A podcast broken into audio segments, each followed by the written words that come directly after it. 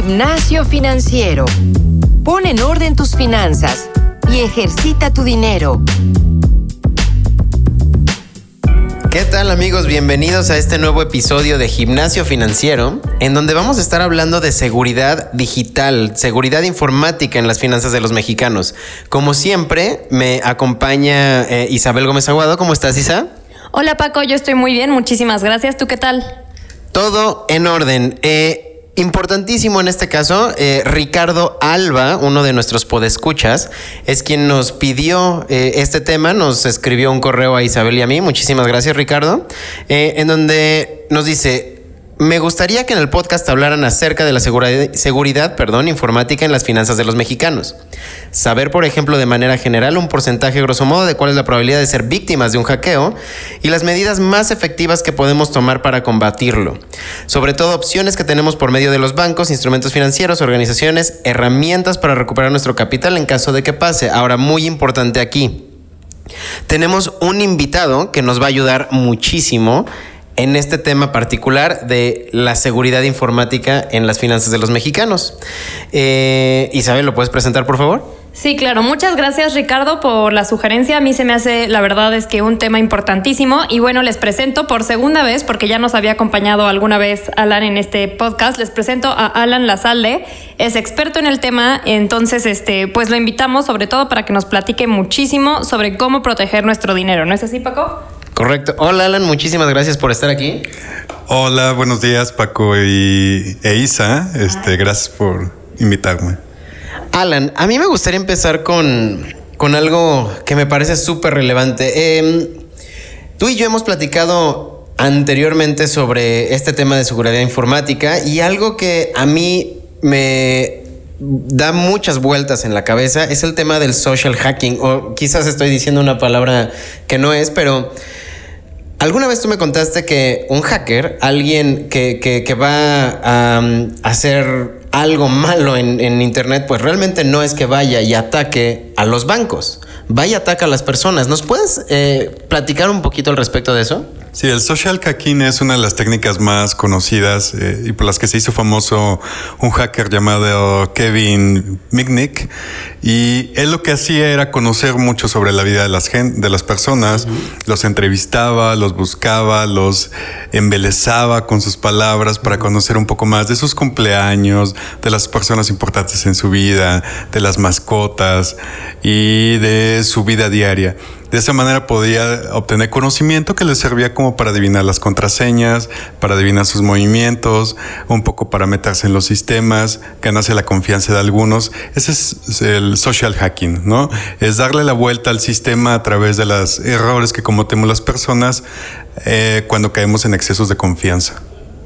Este, Alan, entonces, ¿cómo puedo prevenir, cómo me puedo dar cuenta si estoy siendo víctima del social hacking? ¿Cuáles son las señales que, de alerta? No es fácil darte cuenta de las señales de alerta, pero si no importa con quién estés hablando, eh, sobre todo con un desconocido, pues no le des información personal de manera tan fácil. Eh, tampoco en sitios web des tu información personal de manera tan sencilla y tan abierta. Tienes que tener hasta que alcances cierto grado de confianza, empiezas ya a, confiar, sobre todo en sitios web. Cuando se trata de personas, no, no, te vas a encontrar un desconocido en la calle y darle tu fecha de cumpleaños y, otra serie de datos que son relevantes para, para ti, ¿no? O sea, pensan, pensemos lo mismo de un sitio web. Si es un sitio web que no conozco, pues ¿por qué le voy a estar dando todo, toda mi información, correcto? ¿Me puedes platicar un poquito del phishing? Porque a mí me parece también muy importante que, a ver, eh, gran parte de, lo que nosotros nos podemos proteger es saber, por ejemplo, qué es el phishing, cómo identificar si estoy siendo víctima de algo por el estilo. Pero para que la gente lo tenga más claro, ¿qué es el phishing? ¿Cómo lo evito? El phishing es una de las técnicas más utilizadas por los hackers o los estafadores en Internet, donde a través de páginas web que son similares a los bancos, correos electrónicos que simulan ser de los bancos, engañan a la gente para que deje datos personales. A veces pueden dejar hasta los tokens de, sus, de seguridad para, para hacer retiros o pueden dejar sus nombres, contraseñas. Y la gente cree que este es el banco pidiéndole datos, ¿no? Ahora todos los bancos tienen la práctica de decirle, jamás te vamos a pedir datos personales a través de correo electrónico Entonces, eh, ya la mayoría de las empresas de correo electrónico identifican estos correos que son de phishing, que engañan a la gente, pero de todos modos es muy fácil caer. Eh, hace poco pasó con la Comisión Federal de Electricidad que hubo un ataque masivo donde millones de correos de, de CFE le llegaron a la gente para que actualizara sus datos. La CFE no manda sus correos. Ah, gracias a eso este, se extrajeron muchas contraseñas, correos electrónicos y una serie de cosas que sirvieron para hackear este, a, bastantes personas. Entonces, mucho cuidado con el phishing. Este, no te entra directamente al banco siempre, a, a la página del banco, fijándote siempre en la dirección que aparece en el navegador. Escríbela con mucho cuidado, porque también eh, los hackers suelen engañar a la vista. A veces podría decir, digamos, no sé, eh, banamex.com, pero en el sitio dice banamex con W. Y no te das cuenta. Y, es muy fácil hacer un clon de la página de tu banco y dejarle tus datos. Entonces, Ah, sí, este, yo nada más quería preguntar. Entonces, en conclusión, siempre hay que tener cuidado, sobre todo, o sea, si me piden mis datos personales de manera de correo electrónico, siempre es rechazar. Automáticamente un no. Igual por teléfono, yo supongo. O sea, te pueden llamar porque a mí me entran muchísimas llamadas de banco, sobre todo para contratar tarjeta, para el seguro y así. Entonces, no sé, ¿qué opinas de esas llamadas? Si puede haber, o sea, si esas llamadas, esos métodos se prestan a fraude o qué. Sí, hay muchas llamadas que también son de fraude y donde te invitan a que dejes datos personales. Ahí tienes que tener mucho cuidado. De la misma manera hay, hay mecanismos para que tú los identifiques. Ellos deberían darte, este, ya hay un método formal que siguen los bancos de presentarse al ejecutivo, de darte algunos datos y así. También hay, hay teléfonos oficiales que son de los bancos, pero aún así te pueden engañar.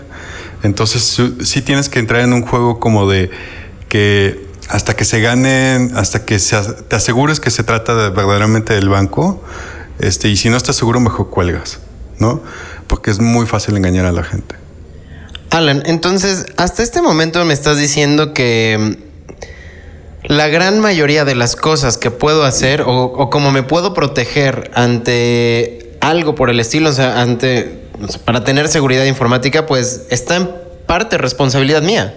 Sí, la mayoría de los temas de seguridad informática en Internet este, tiene que ver con uno mismo, con buenas prácticas, generar buenas contraseñas, utilizar navegadores seguros y confiables, visitar páginas que también son confiables, eh, asegurarse siempre que eh, no meterse a, tu, a, la página del banco en sitios públicos, en, aeropuertos o en parques.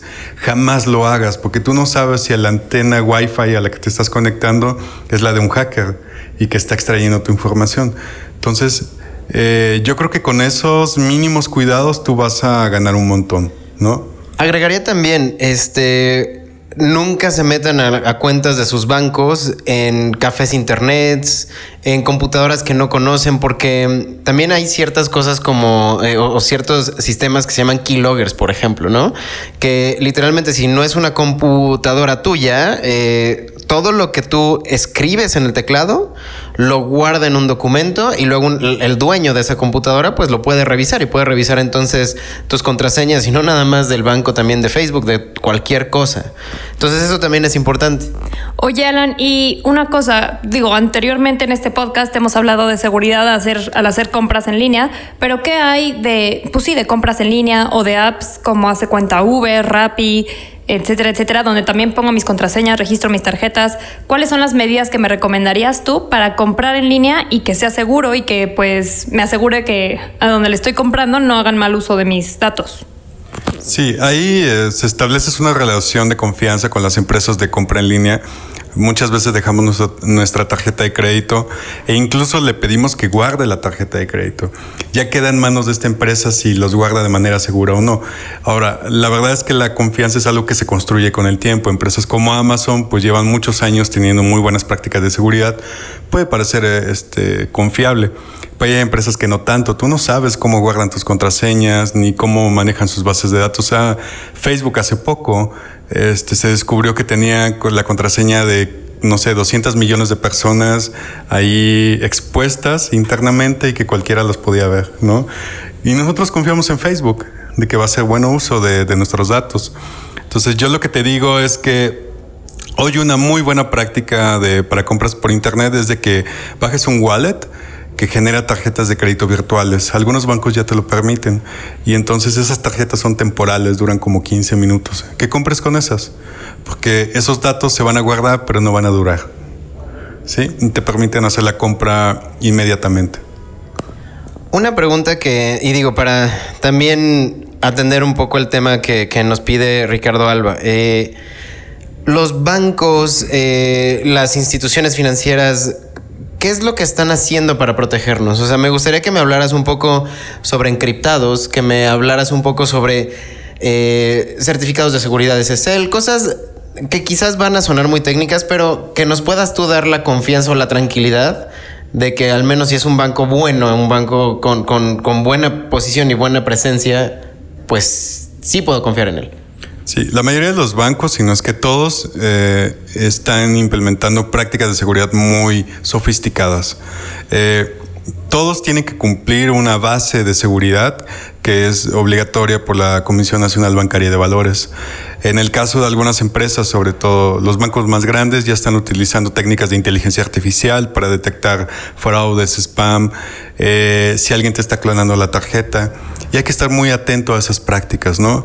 Eh, hay algunas tarjetas que son más seguras que otras, si es Visa o si es Mastercard, también eso, de eso depende, no, no es solamente del banco, sino también de quien emite la tarjeta y de las prácticas que tiene. Yo lo que recomiendo es estar muy atento y, y leer mucho sobre cómo nuestro el banco que cada quien usa nos cuida, ¿no? Yo he tenido experiencias con varios bancos y me he quedado contento de que cuando me han clonado la tarjeta, inmediatamente me mandan un mensaje, a lo cual yo lo atiendo y puedo tener la reposición de mi tarjeta en, a los pocos días, ¿no? Pero hay que estar muy, muy atento. Yo creo que un principio básico de esto, sobre todo en Internet y en el manejo de mi dinero, es desconfiar por defecto, ¿no? Porque solemos hacer lo inverso. Sí, claro. Sobre todo yo creo que si hace cuenta, si es una empresa este, muy popular o a la que mucha gente, pues que le presta servicios a mucha gente, yo creo que automáticamente confías. O sea, no te pones a pensar si tal empresa que todo el mundo usa, o sea, tal app, este, te va a clonar la tarjeta o va a ser inseguro. No, no te pones a pensar, pues, ¿cómo usarán los datos de mi tarjeta? Automáticamente la pones. Sí, por eso cada vez más bancos están sacando wallets o, o tarjetas en aplicaciones móviles que generan tarjetas virtuales. Estas son las que yo creo que va a ser la próxima gran práctica de seguridad y es importante que las que aprendamos a utilizarlas. Son tarjetas temporales, nos permiten hacer la compra en línea sin ningún problema. ¿no? Si llegan a robarse la, la base de datos con todas las tarjetas, esa tarjeta realmente ya no existe. De acuerdo. Y creo que, que, para también tocar otro tema que, que, nos pidieron, este.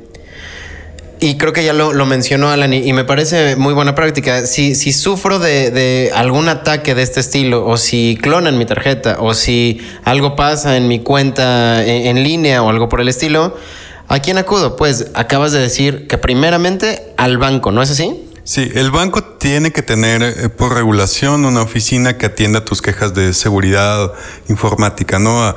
De hecho, ellos tienen que estar mandando constantemente boletines para educarnos, la Conducef también los obliga a tal, y la Conducef es nuestra mejor amiga en estos casos, ¿no? Cualquier problema que tengamos con que nuestra institución financiera no nos haga caso, la Conducef nos apoya y ahí puedo testificar que es un es un medio muy ágil para atender nuestras demandas. ¿Qué pasa, eh, digamos, si el banco no me atiende, ahí es donde ya voy a la Conducef o es mejor ir con el banco y con la Conducef al mismo tiempo? ¿Qué recomiendas? Sugiero inmediatamente con el banco y va a ser notorio si te responde eh, rápido o no, ¿no? En mi experiencia he tenido buena, buena suerte y ha sido inmediata la respuesta, si no es que a los pocos minutos. Ok, oye, y entonces hace cuenta, yo me doy cuenta de que me clonaron mi tarjeta y llamo al banco inmediatamente para que me la cancelen. Pero ¿qué pasa si no atienden y ahí sigue mi tarjeta? O sea, mi tarjeta no está siendo cancelada y está clonada. Sí, hoy, si no me equivoco, la mayoría, sino es que todos los bancos tienen un mecanismo de, en tu banca en línea para dar de baja la tarjeta. Sí, también sucede con las aplicaciones móviles de los bancos, puedes ahí este, darla de baja para que no siga siendo utilizada. Ok, pues se nos está acabando el tiempo. La verdad es que es un tema bastante bueno. Me gustaría que volviéramos a tocarlo en algún otro momento. Este, creo a todos los que nos están escuchando ahorita, el, el resumen y la conclusión más grande es la mejor protección está de nuestro lado. Eh, confiemos antes en nosotros y después en lo que pueden hacer pues los bancos y demás, ¿no? O sea, la seguridad primero está, está en nosotros, ¿no es así? Exactamente, Paco. Yo creo que está en nuestras manos eh, tener eh, mucha seguridad informática, nada más siguiendo unas prácticas muy básicas. De acuerdo, pues muchísimas gracias Alan por haber estado con nosotros. Gracias Isa también. Gracias Paco, gracias Alan y gracias Ricardo por, por la recomendación y por escucharnos. Sobre todo, este, les recomiendo que le pasen este, este episodio pues este, a mamás, papás, vecinos, vecinas, tías, o sea, para a todos, porque yo creo que es algo básico de lo que tenemos que saber, ¿no? Y por favor síganos eh, escribiendo para eh, tener nuevos temas como pueden ver, sí atendemos todos los que nos han dicho. De hecho, creo que los últimos cinco episodios han sido sobre temas que ustedes nos piden. Eh, nuevamente, muchas gracias, Alan. De nada, gracias, Paco. Gracias, Isa. Como siempre, yo soy Francisco Guisa. Isabel Gómez Aguado. Y esto es Gimnasio Financiero.